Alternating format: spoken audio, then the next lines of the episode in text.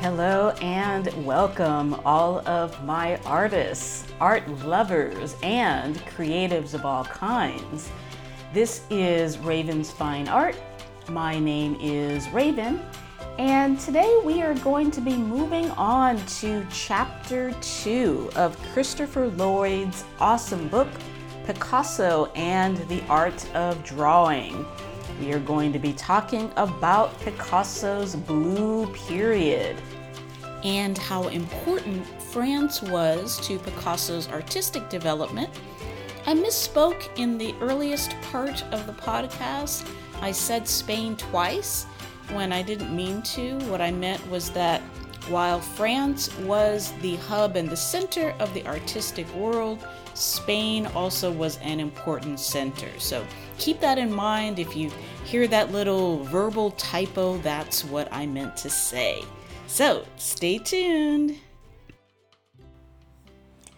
All right, so by this time in history, Paris was where it was at in the art world. You had your Impressionist movement, and then you had your important artists of the Post Impressionism movement. Um, so Spain was definitely the hub where all artists wanted to get to, and Picasso was no exception. Um, but Spain was also um, also held its own as an art center, maybe not the art center, but an important art center. You had the avant-garde, um, who stood outside the official sanctioned art of the Real Academia de Bellas Artes de San Fernando in Madrid. Um, you had artists like El Greco, Velázquez, and Goya. So they had garnered uh, significant respect in Paris um, because of this new wave of artists who were going against the grain because that was what Impressionists were about. Um, they were about doing art in a new and fresh way. So anyone else who was doing that was really respected. And Spain had, um, like I just mentioned, um, an avant garde movement that was very significant. So, definitely, although Paris was the center of where everything was happening, Spain was um, also a, an, an important hub. So Picasso was going back and forth from his homeland to Paris. He had visited three different times with various friends, um, checking out the art world, making friends. And as I spoke about last week, that was one of Picasso's strengths is making strategic friendships and thinking strategically about his career. So he was making some important connections in Paris and he was going back and forth um, from Spain to Paris until around 1904, April of 1904, when he settled there permanently. So during this time, Picasso was definitely broke. He didn't have any money. And he was depending upon his friends. And as I said, he was the type of person who had strategic friendships. So he had um, a dealer friend who was a dealer of Spanish art. His name was Pere Manach. And that connection led him to two Parisian dealers. One was Berthe Weill. She had a small gallery um, and there was also uh, someone who had a larger gallery, uh, Ambrose Vollard, um, and that is who he ended up showing with. Um, so that first exhibition was really important um, because that was his first major exhibition in Paris. And imagine how exciting that would be as a young man, as a young artist going from your homeland. You know, you want to get to the center of where everything is happening, but at the same time, you know, you're new and you're getting established. Um, so having this opportunity was really important. So Picasso had arrived in Paris um, that year. This was two, this was 1901, and he had arrived in Paris in May of that year. And imagine if you're moving countries, obviously, or traveling in general, you can't carry a lot of stuff, obviously. So he only had a few pieces that were worthy of being shown. And the exhibition was already scheduled to take place on June 24th. So imagine this is your first major opportunity. You're in the hub of where everything is at. You've made this important connection. You have an exhibition scheduled in a month and you've got no work. So, what I love about Picasso is that he met the deadline. That's what I'm talking about. Imagine how much work he had to put in to have enough pieces to exhibit. And he had a month to get that done, and he actually got it done. So that is badass, in my opinion, and I think it's awesome. So the exhibition was a success. Um, it was a critical success and it was an economic and commercial success. So he sold a lot. He had a bunch of drawings and paintings that he had exhibited. Um, but he was still broke. So, and this is a reality of, of really any entrepreneurial venture. So, it may look like from the outside that you're wheeling and dealing, and certainly this was a very important coup for him having his first major exhibition, it wasn't a flop, it was quite the opposite. It was a raging success. But still, I mean, that's not enough to live on. So he had enough money for a little while, but, you know, he was still broke. so basically, that's the position that he was in. And I really love this quote on page 36. So, uh, a critic who was writing about the show had this to say about Picasso. He said Picasso's passionate surge forwards has not yet left him with the leisure to forge a personal style. His personality is embodied in this passion, this youthful, impetuous spontaneity. The danger lies in this very impetuosity, which could easily lead to facile virtuosity and easy success. That would be profoundly regrettable since we are in the presence of such brilliant virility.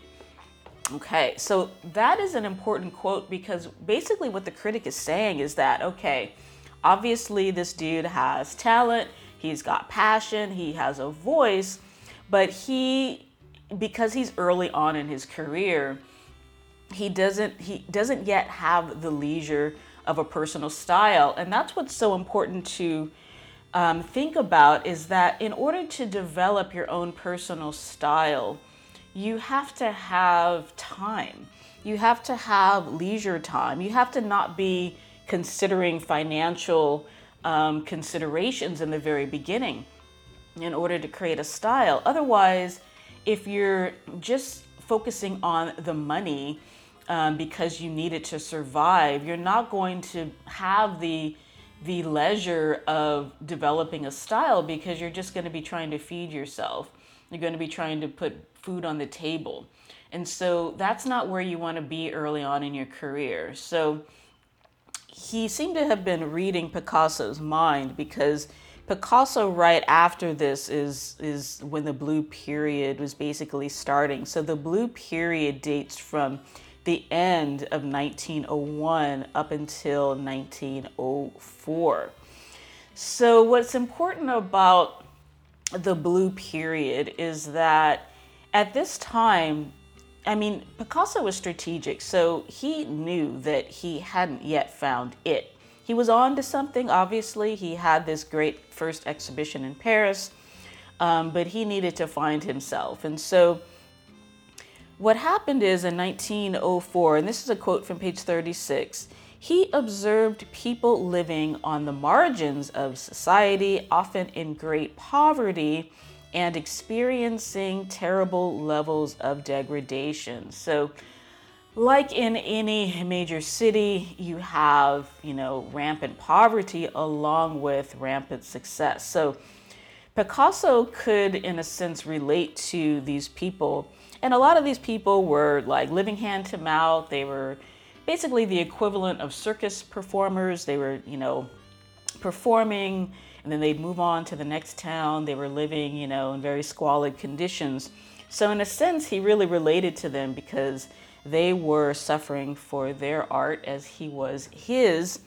Um, so when he saw these people, and they were often families, you know, traveling together, groups of friends, um, there were also just your average, like people who maybe had uh, mental illness or people who had some kind of physical disability like blindness, um, just people who were suffering from poverty from various reasons. So he connected with this, and the blue period is filled with um, people in various stages of suffering but he made something beautiful out of the suffering. So I wanted to read this quote on page 38 that summarizes the style of the Blue Period. Works of the Blue Period deal in generalities and not in particulars, though such scenes were certainly part of everyday life in Barcelona and Paris. What is most apparent in these works is how quickly a young artist is maturing. The style is unified by strong contours and broad areas of color dominated by a range of blues.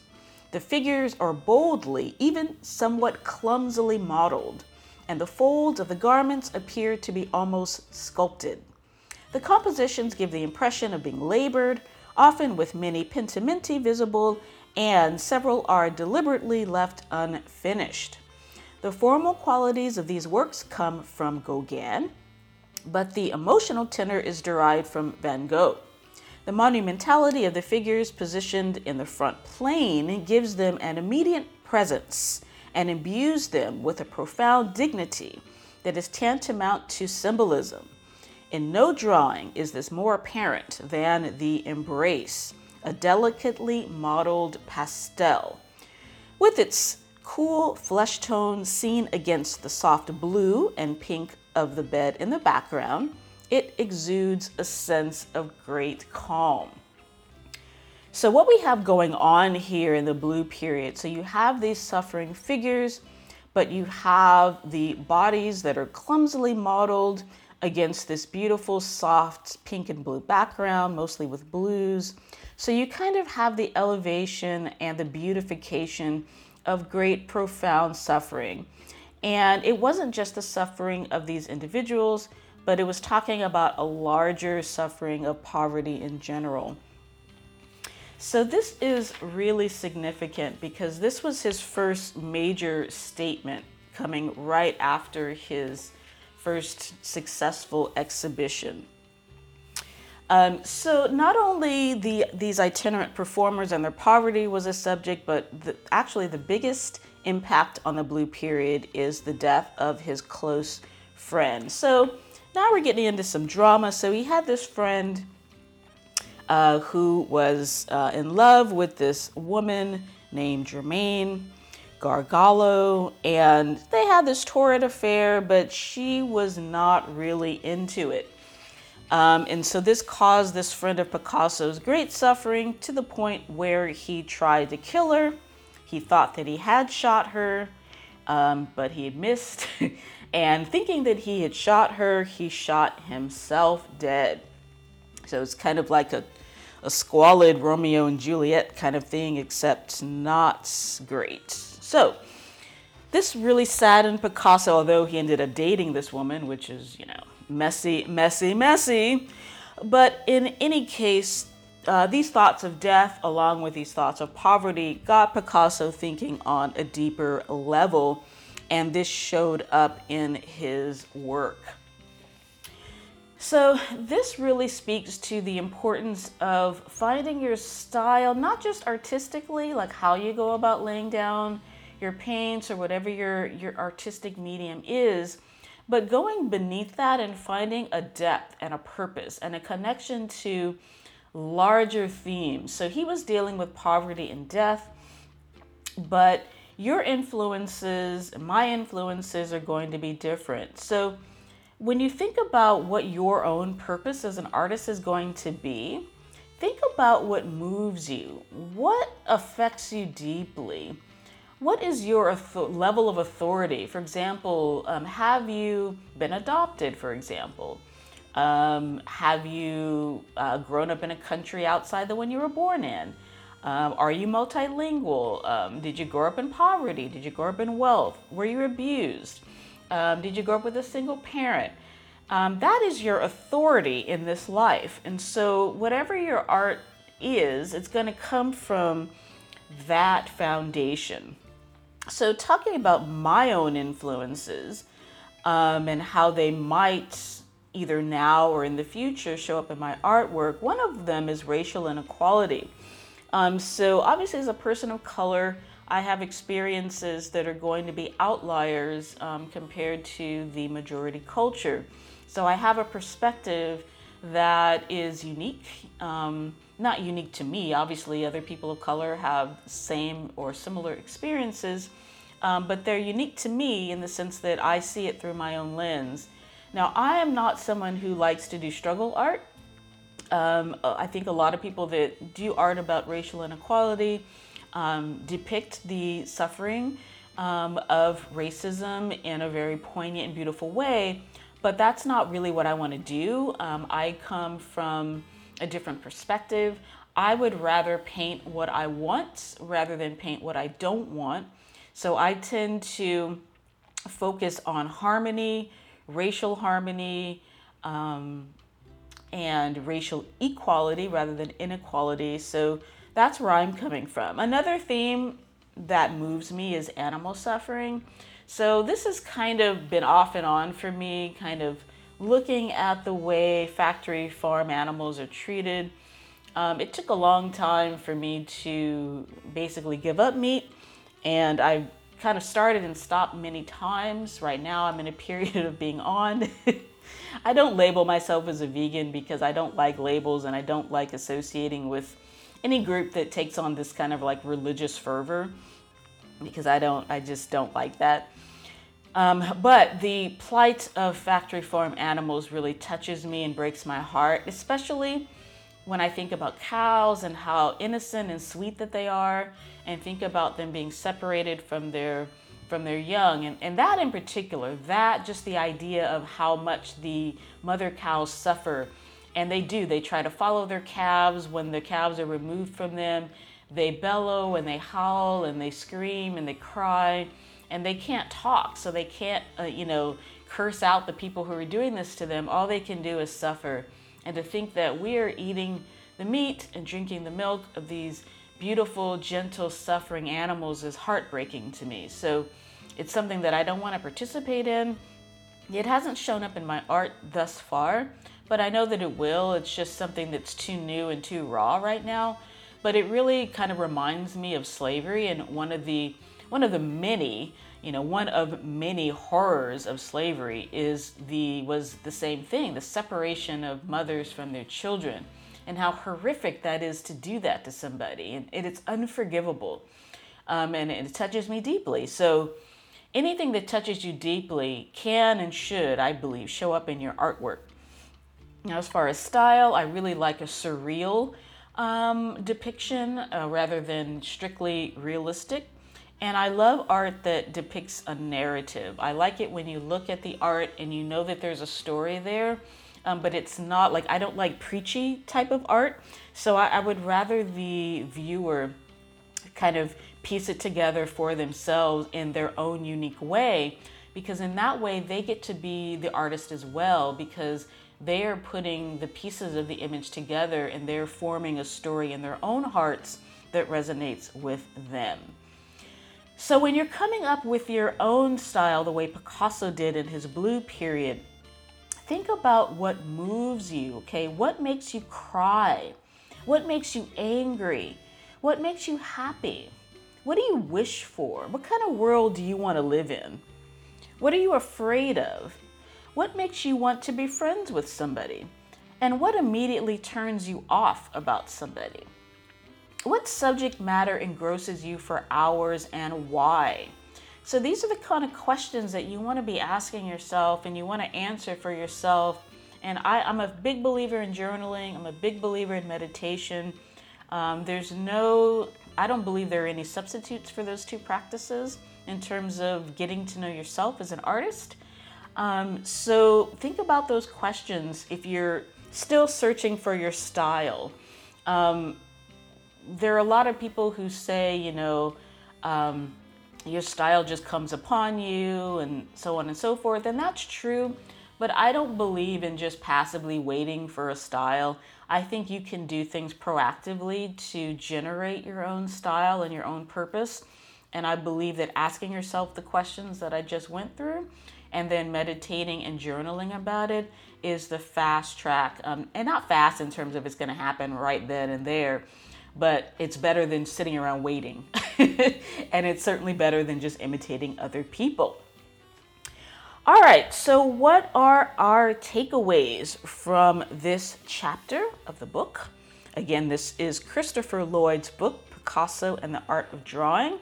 We, we just went through chapter two of the Blue Period. So, takeaways from this week A, be proud of where you come from, but branch out. So, although Picasso was from Spain and Spain was an important hub, he wasn't content to just live and die where he was born. He wanted to be where the action was at. But nevertheless, he remained a Spaniard at heart.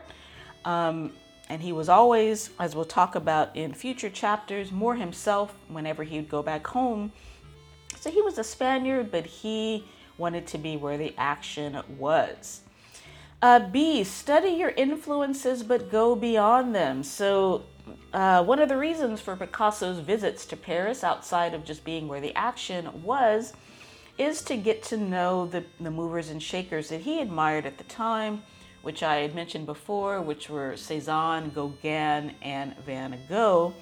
And at that time, because those artists were not super respected yet, um, they were not being hung in museums and so forth. So he had to make a special effort to see the people and the dealers and private collections that had their work. Um, so he studied their influence, but he did not just want to be a copy of an impressionist. So study your influences, but go beyond them. C, be professional, okay?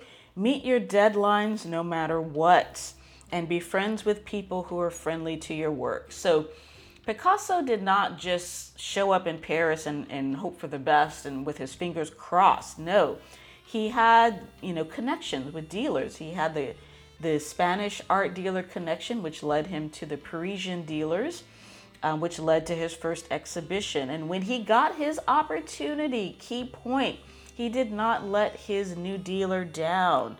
Although he only had a month, maybe a month and a half to get his work together, he showed up for himself and for his dealer. He was a professional. All right, next, D. You need leisure to find your style. It cannot be rushed.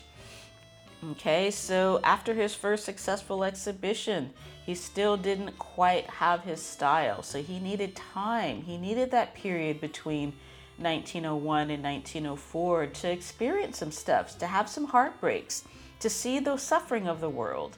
Almost like Buddha, like when Buddha left the palace and he went out and saw the suffering of the world. That affected him profoundly. So this is Picasso out on his own trying to be an artist, you know, didn't have any money. He's facing some of the, you know, tough aspects of life right up front. And that affected him deeply and it showed up in his work. So he gave himself that time to establish his style. Next, he went within. So go within and analyze yourself, your circumstances, your experiences, your emotions, and your own place in history. So that is a very significant takeaway from this week.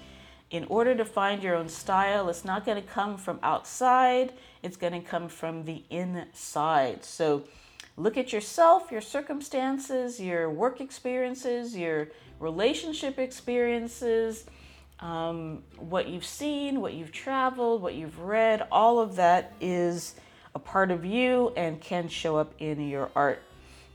And lastly, and I think most importantly, you don't need to panic about your style because it does not have to be forever. So the blue period, as I mentioned before, spanned from 1901 to 1904. So he didn't have to stick with this forever. He was not stuck.